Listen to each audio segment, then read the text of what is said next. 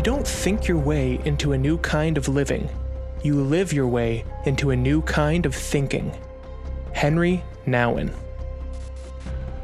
May God deliver us from the easygoing, smooth, comfortable Christianity that never lets truth get hold of us. A. W. Tozer. The revolution of Jesus is in the first place and continuously a revolution of the human heart or spirit. It did not and does not proceed by means of the formation of social institutions and laws, the outer forms of our existence, intending that these would then impose a good order of life upon people who come under their power. Rather, his is a revolution of character, which proceeds by changing people from the inside. Dallas Willard. The church can only witness to the truth of Jesus by seeking justice, serving with humility, operating transparently, and confessing and lamenting failures. Scot McKnight. Now then, you Pharisees clean the outside of the cup and dish, but inside you are full of greed and wickedness. You foolish people! Did not the one who made the outside make the inside also? But now, as for what is inside you, be generous to the poor, and everything will be clean for you. Jesus, Luke 11, verses 39 to 41. Come, follow me. Jesus.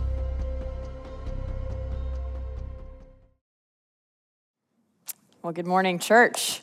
If those quotes give you any indication, uh, I don't think we're necessarily in for the most lighthearted morning we've ever had together as a church family. And I get the privilege of being the one to lead us through. We're in a we're in in the middle. This is week two of a four week series uh, about turning the lights on, being a church that lives in the light. So if you're just joining us, uh, you would have missed Quincy last week, kind of position for us where we find ourselves. But for the next four weeks, we're on week two. We're tracking through just two chapters of Luke. Uh, so we're not, you know, we're kind of just really sitting with some meaty stuff you can see there. Uh, Quincy got the easy week of talking about how lovely it is when you turn the lights on. I get the week titled Woes and Worries. So if this isn't going to be a party, I don't know what is. But hey, we find ourselves where we find ourselves, and it actually is really important. Quincy did a fantastic job last week starting us off, but he said something in his message that stuck with me and was one of those like, ugh, kind of moments. And he asked this question, and I'm, don't quote me on, I'm paraphrasing a little, but he said, uh, What would get exposed in your life if you turned the lights on? When you turn the lights on fully, what gets exposed? And that's far too convicting of a question, but it's a really good one. And that's one what compelled us to move into this series. Uh, I want to share, and Quincy might have shared this last week too, but the teaching team, which currently uh, is mostly Jimmy, Quincy, myself, along with some others working together, we uh, meet regularly, and we were just praying kind of prior to this series starting and saying, Where should we go next? What are we thinking that God's leading us? And we threw around a ton of ideas. Uh, and then we said, let's just spend some time praying and listening. And it was fascinating when we listened and we prayed. God really pointed us this way, which really had nothing to do with the things we thought we might talk about. And this is where he took us. And this was weeks ago, prior to receiving more challenging news of a church, of further allegations, an arrest, time together to pull together as a family. And we're really sensing that it's God's timing that has led us here as a church to have an open, honest, and probably tough conversation to ask that question what gets exposed when we turn on the lights? So that's sort of where we're sitting in, and we're tracking through that. So if you have your Bibles, you can eventually head to Luke 11. But want to start us with something that we talked about last week. And this, I think, is the picture. These are the words of Jesus. This, I think, is the picture of who he's calling us to be as a church but then also as people who follow him. And in Luke 11 36, Jesus says this Therefore, if your whole body is full of light and no part of it dark, it will be just as full of light as when a lamp shines its light on you. This is the picture of the potential of who we are when we're in Christ. That whether we have the lights on or we don't, our entire being is filled with light, so that when the light does get turned on, it's as bright as it was as if a lamp was shining on you. So, this is where we started last week. And this week, we're sort of looking at the contrast of that as we continue in the story. The verses we're looking at today are Luke 11, 37 to 54. And it's right after Jesus says these words. He continues in his ministry and he heads to a Pharisee's house for dinner. And we're about to see laid before us the contrast of when this isn't happening, when people aren't fully living in the light. And I think there will be some things for us to process as a church and as individuals. And so we're going to start there and we're going to read the first few verses there. You can read along on the slide, or if you have your Bibles, you can turn to Luke 11 37. We're going to read the first few verses there. It says, When Jesus had finished speaking, a Pharisee invited him to eat with him. So he went in and reclined at the table. But the Pharisee was surprised when he noticed that Jesus did not first wash his hands before the meal.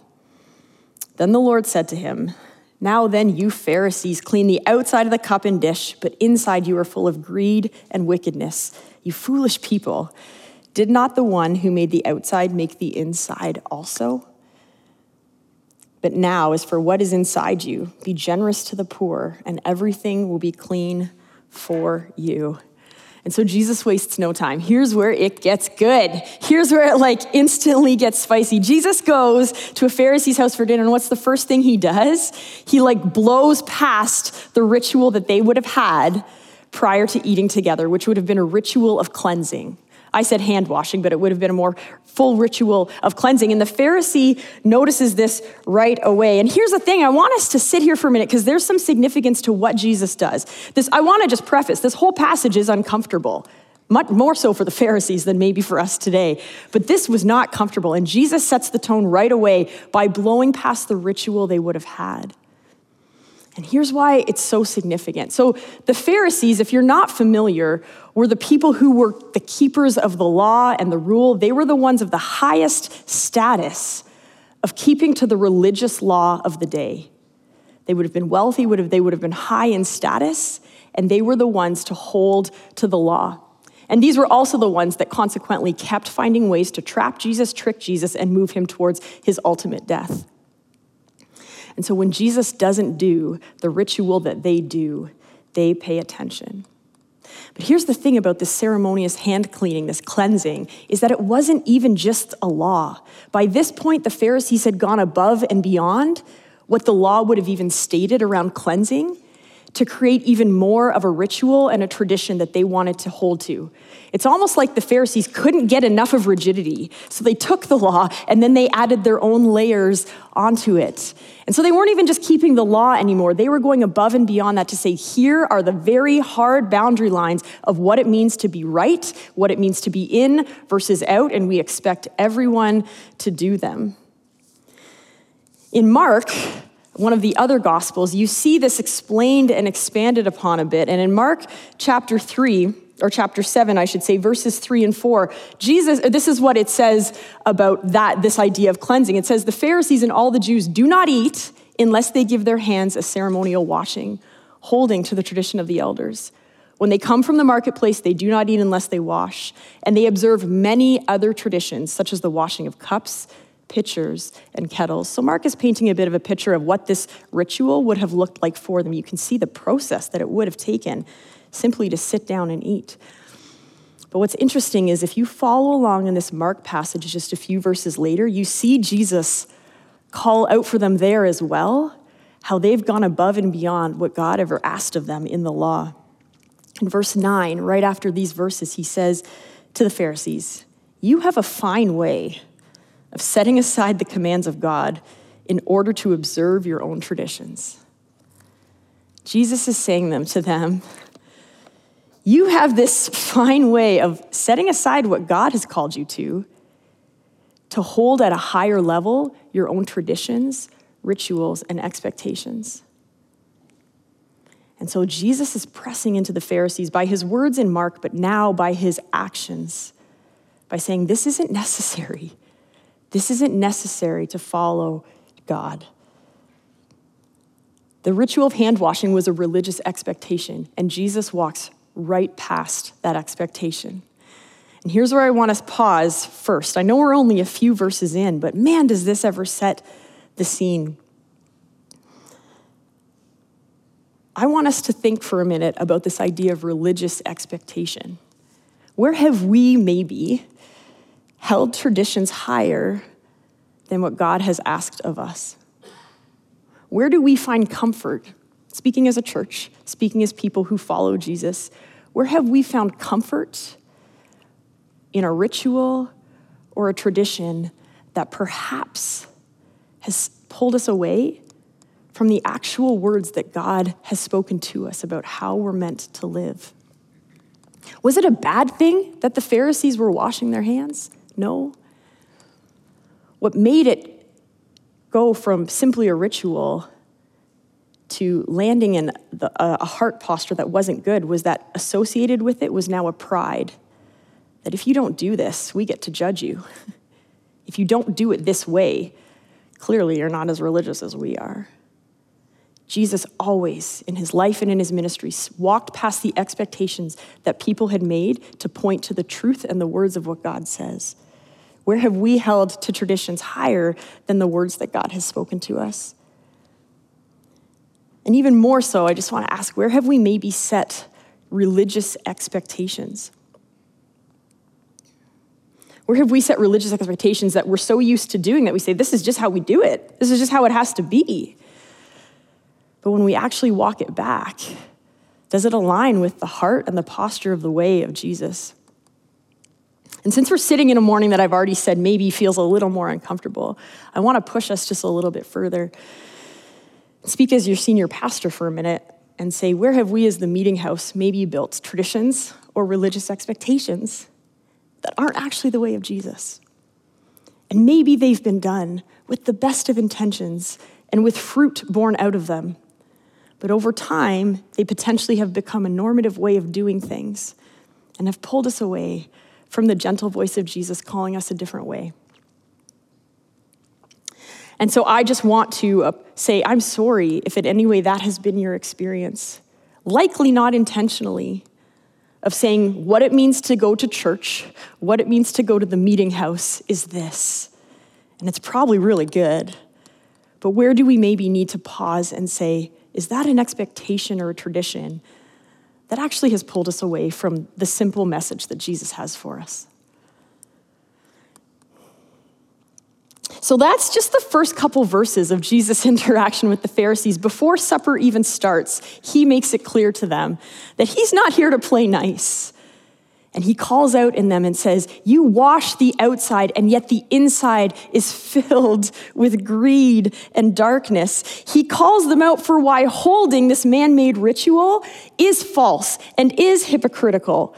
The outside look clean, looks clean, but the inside is filled with darkness. And so let's go back to that passage in 36 for a second, where he says, Your whole being can be filled with light, so that even if a lamp shines on you, it will be light. That's the picture of who he calls his followers to be. And just a few verses later, he is challenging and rebuking a group of people who claim to be the most religious. And he says, That is not you. You work so hard to keep the outside clean, and the inside is full of darkness. Specifically, here, he says that is uh, greed and wickedness, but we can call it darkness. It's almost like Jesus could ask that question of them if I was to shine a light on you, what would actually be exposed? Within you here. So let's continue. They probably haven't even eaten by this point. Jesus is really pressing into them. And then he just continues. He starts to call out warnings. These are the woe to yous. And I want us to sit here for a minute as we just walk through the passage. The next three verses say this verses 42 to 44 say, Woe to you, Pharisees, because you give God a tenth of your mint, rue, and all kinds of other garden herbs, but you neglect justice and the love of God. You should have practiced the latter without leaving the former undone. Woe to you, Pharisees, because you love the most important seats in the synagogues and respectful greetings in the marketplaces. Woe to you, because you are like unmarked graves, which people walk all over without knowing it. Jesus came to play. I want to process some of these. And simply that word woe, uh, in this context, in the original language, it's, it's almost like it had an, I'm not going to get this word wrong, an automatic, onomatopoeic feel to it. It was like a groan, like a why, a woe to you. And this wasn't, this was a warning. This was a rebuke. This was a call of distress. This wasn't simply Jesus sitting over here with a higher status, throwing down uh, cynicism or skepticism or disdain. This was a lament and a distress and a warning saying, because of how you're choosing to live out your religious way of being, there is a warning, there is a woe. So feel that as you hear Jesus rebuke these Pharisees over and over. And I want to summarize some of these things here. I think they can be summarized kind of with these three things. That first woe says, You're so good to give a tenth of your garden, a tenth of everything you do. You know how to follow the law down to the minuscule last measurement. But you have not shown justice, mercy, and love to those who need it.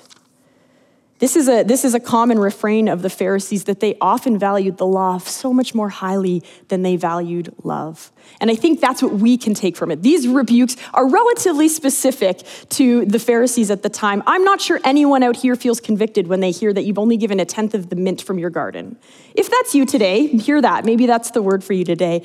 But I think what we can take from this today is this idea of a heart posture that says there is a focus on the law over the love of Jesus. And this was Jesus' consistent message and what rubbed the Pharisees the wrong way over and over and over again. And he says, Woe to you. There is a warning here because it isn't about just that. If you do that but forsake the other, you've missed the entire point of what it means to follow after God. The second woe he gives them or calls out in them is that he says, You love these places of status. You love the grandiose greetings in the marketplace. You love the special seats in the synagogue. And the Pharisees held a value of status over serving. Again, while I know that sometimes in church we tend to have like a seat that we really like, and it may throw us off if when we show up on Sunday, someone else might be sitting in that seat, I don't actually think any of us need to feel convicted about that idea of where's the special status seat for me at church. But what we can hear as we look at how Jesus gives warning and rebuke to the Pharisees is this idea of status over serving. They, they valued so much more deeply and highly appearing, that outward appearance, right? Of value, status, and getting it right. And for us, I sometimes wonder the same. The serving is the hard part. The doing the work of walking alongside and being with and showing compassion and being with the broken and working toward justice, that's the hard work. Frankly, sometimes I think it's easier for me to stand up on the stage with words that tend to come easy to me than it is to sit with my neighbor that I did this week who's really going through a hard time. You know what I was thinking when I sat with my neighbor in my backyard as she was going through a hard time was, I got a sermon to prep.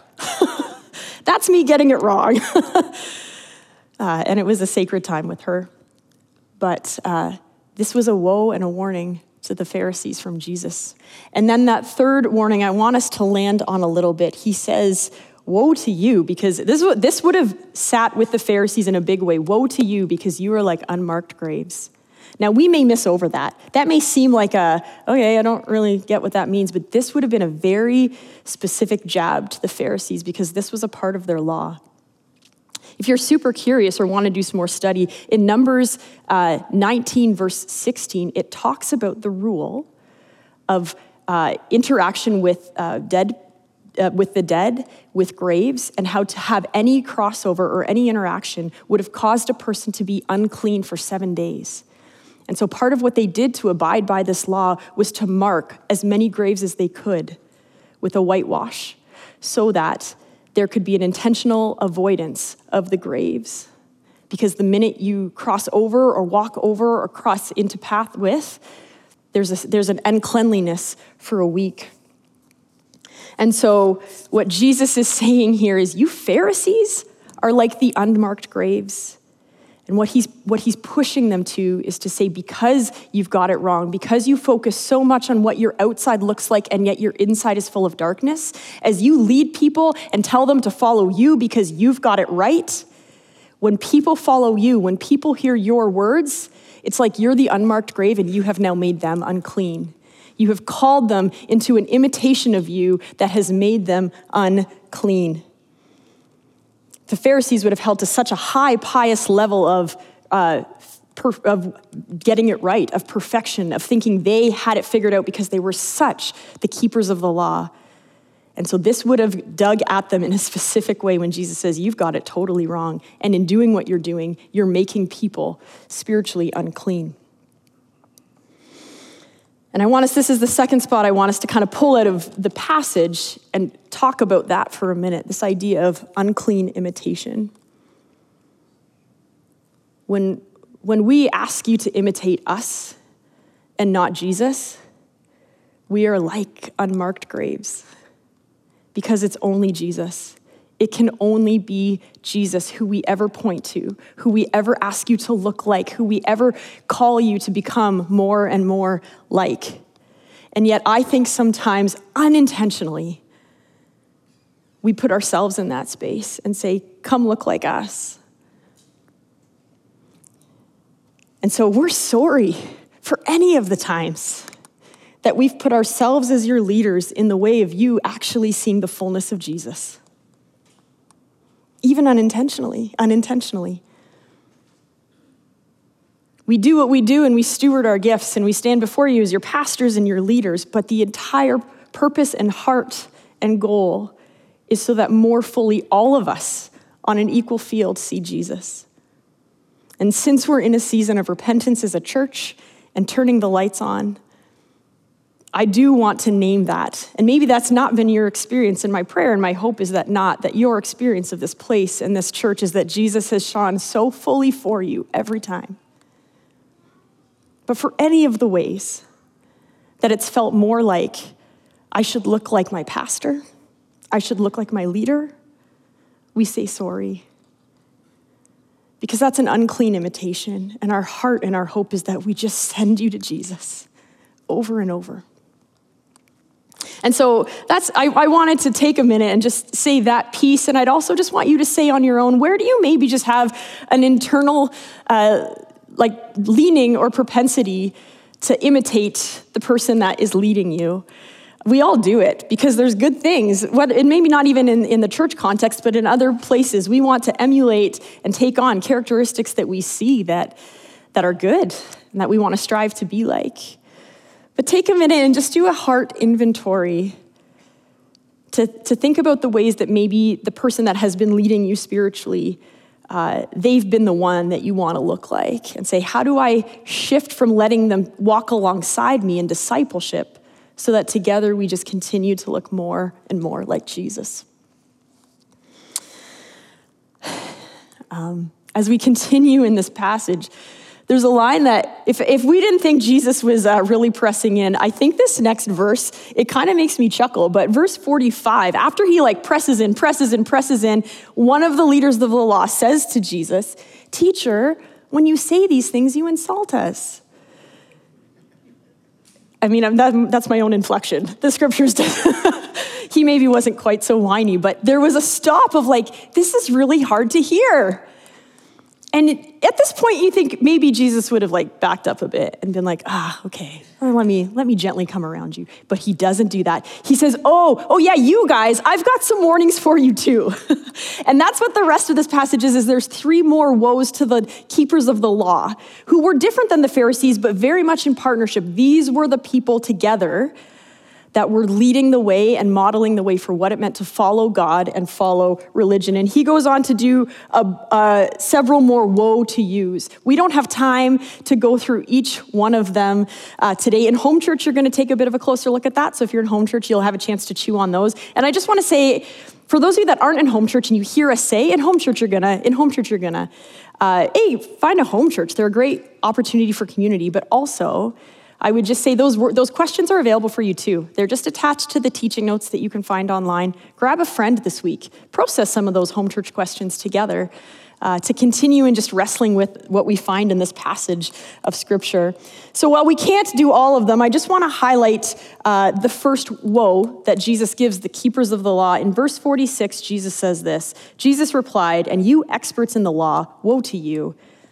Because you load people down with burdens they can hardly carry, and you yourselves will not lift one finger to help them.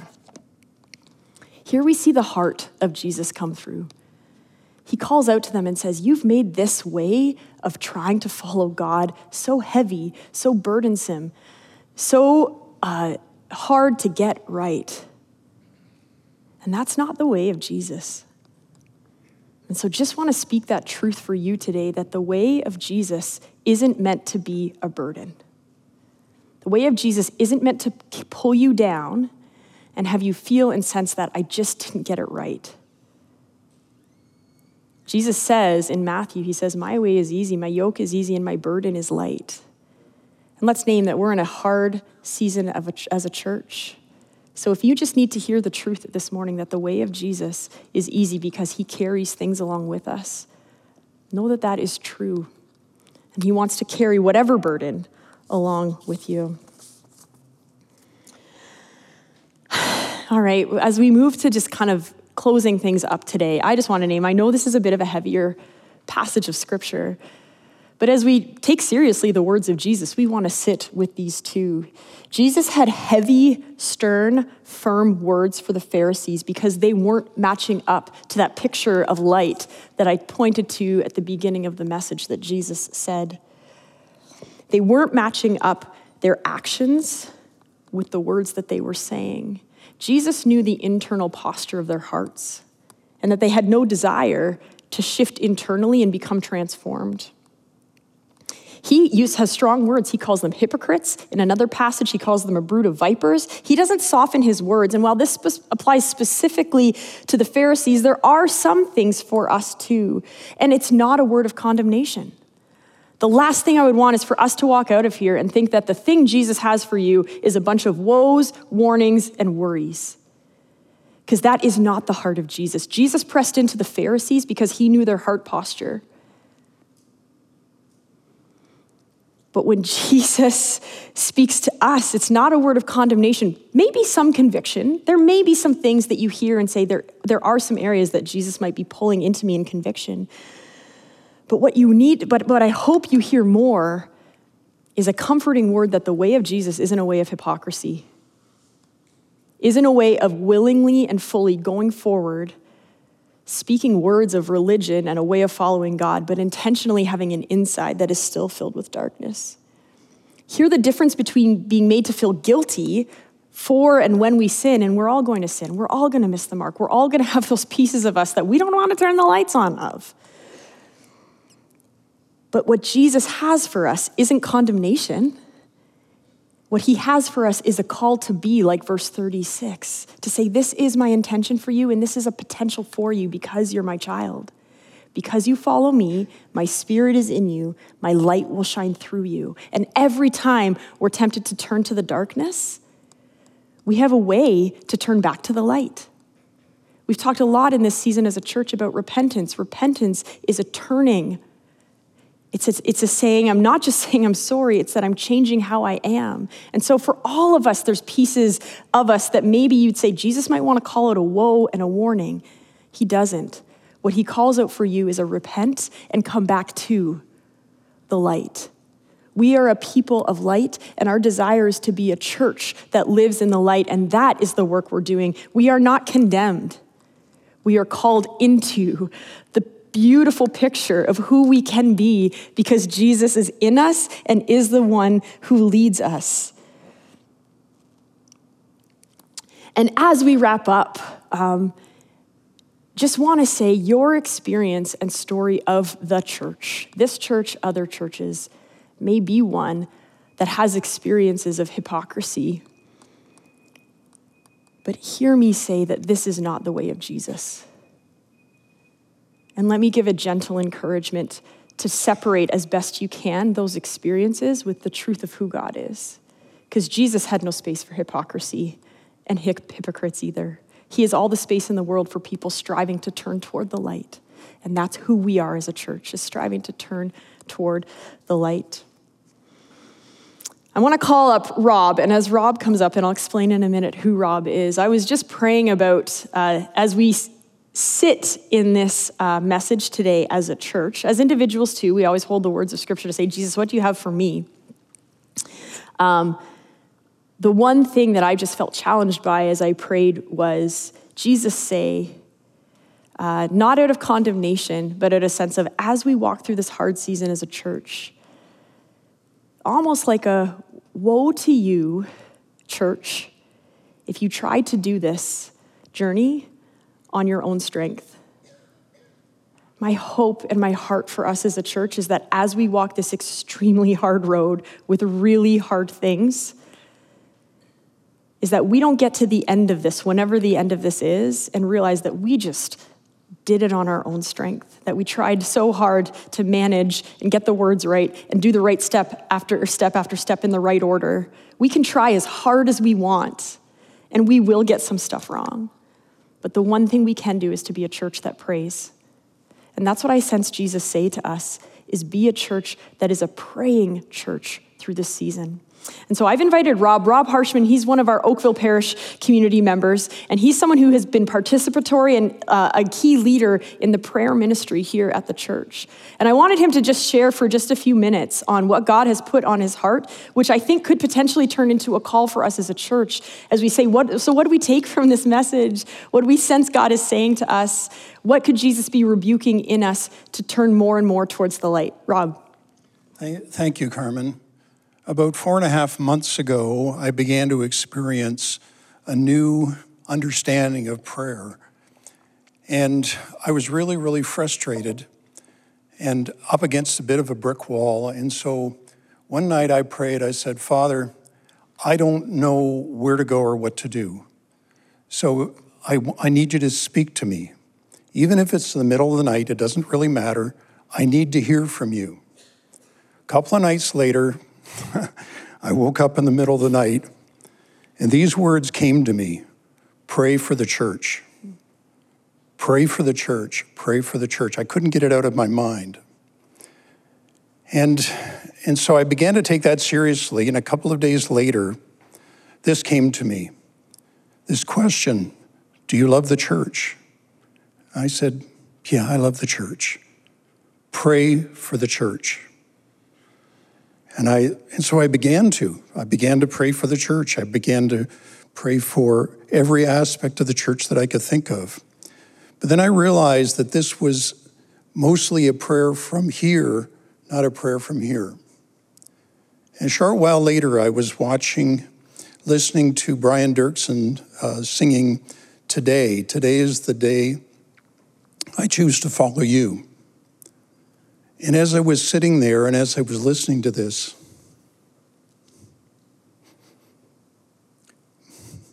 my eyes began to fill and I realized I had to pray from here. I had to pray from deep inside myself. I had to pray from the deep part of me so that God could use my prayers to do what He needs to do. And as I began to do that, my prayer life began to transform. And then I began to, to have images or, or visions, I guess, of people praying all over. It started with seeing people pray here, little groups of people, many in tears, praying for our church. And then I, then I saw people in homes and in backyards praying for our church. And then this came to me the prayers of a hundred. And it was that we need people, I believe in my heart, we need at least 100 people who will pray all across our church, all the different parishes, who pray for our church every day. Because that, my friends, is what is going to get us through this. What, we may, what we're facing may seem impossible, but I believe that God has given us enough promises for us to believe that He's going to take us through. He's going to lead us through whatever we're in. And when I committed to pray for the church every day, I said, Lord, I don't know what's going to come up. I don't know what we're facing. I don't know what tomorrow is going to be. This is two and a half months ago. But whatever it is, I commit to pray for this church because I love it.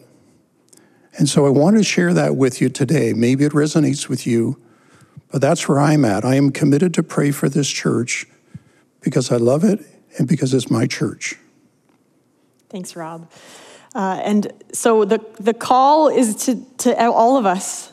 Can we be a church in this season? Always, but in this season that is praying.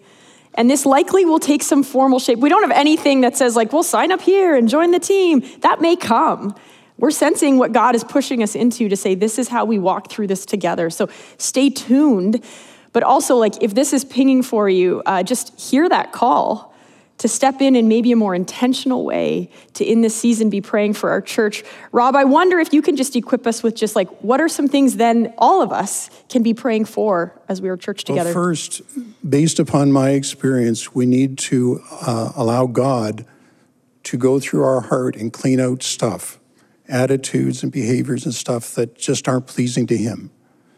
But I think we also need to be praying for the direction of our church and for our leaders and maybe you're involved, maybe you have children who are involved in the children's ministry. Pray for them.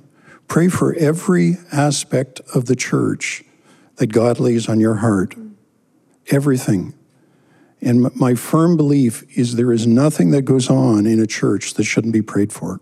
Everything. And the sky is the limit on that. That's amazing. Thank you, Rob, for sharing a bit of your heart and what God has put there.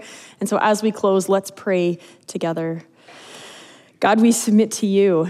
And we looked today at a passage that held heavy, hard words for a group of people that were intentionally holding a heart posture of pride and a heart posture of focusing on the wrong things.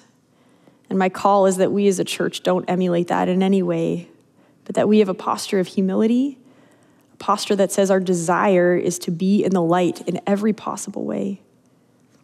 Thank you, Jesus, that yours for us is a voice of conviction and gentle call back to who we are truly meant to be. And God, in this season, may we be a church that prays. By your Spirit, put on our heart that reminder, that conviction, that compelling from within to pray for your church to pray for all of the things we're holding and facing together, that we would do that by following your leadership and praying to you, asking for your favor, asking for your healing, asking for your reconciliation, asking for your wisdom, asking for your boldness to call out the dark places and own them and repent of them. All of that, Jesus, we submit to you. This is your church, and we follow your leading. And we pray this in your name. Amen.